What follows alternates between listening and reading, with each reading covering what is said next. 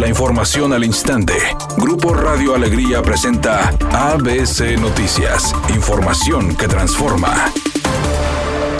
Los trabajos de limpieza y mantenimiento del Paseo Santa Lucía estarán concluidos en mes y medio, según informó el director del Parque Fundidora, Jesús Horacio González. El presupuesto que se tiene estimado sigue, es un estimado entre 800 mil pesos y un millón cien, dependiendo la estación del año, de los químicos que se tienen que estar utilizando, alticidas, cloros, bicloros, pastillas. Lo más importante también es la consideración de la mano de obra. Estamos esperando poder terminarlo aproximadamente en un mes y medio, como mucho.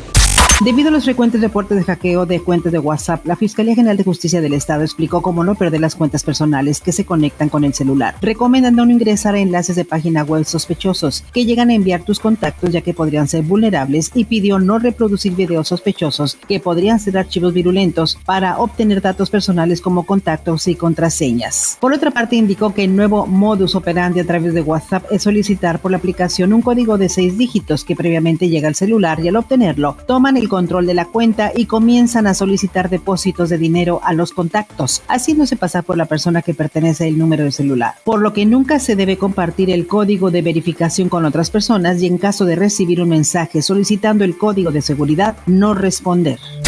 Presidente López Obrador afirmó que su gobierno va al corriente con las partidas que corresponden a estados y municipios. Incluso dijo que a partir de enero tendrá un aumento del 4.7%, o sea, destinarán 2.1 billones de pesos. Se entregarán sin condición y no van etiquetados. Son sus poderes locales los que deciden cómo utilizar el presupuesto. No se les obliga a ejercer el presupuesto.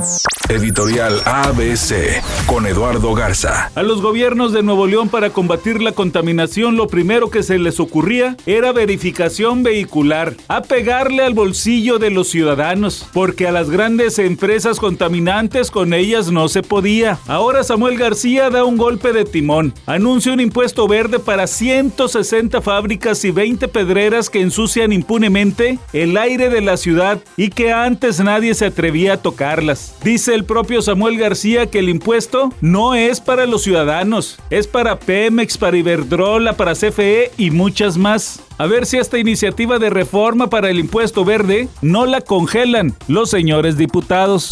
El equipo de los Potros de Indianápolis va a recibir a los Jets de Nueva York en el arranque de la jornada 9 de la NFL. Partido de dos equipos que tienen marca perdedora. Los Jets vienen de dar una gran sorpresa venciendo a los Bengalíes de Cincinnati con una gran actuación de Mike White, su mariscal de campo que tuvo más de 400 yardas. Mientras que los Potros perdieron con los Titanes de Tennessee. Duelo de perdedores, pero que todavía tienen esperanza de meterse a la pelea por los playoffs. Lupe Esparza, vocalista del grupo Bronco, dijo que ya está más que listo para el show que ofrecerán este fin de semana en el Domo Care. Recordemos que hace apenas unos días el cantante padeció COVID, se puso en cuarentena y según dijo ya está recuperado al 100 y listo para darlo todo en el redondel.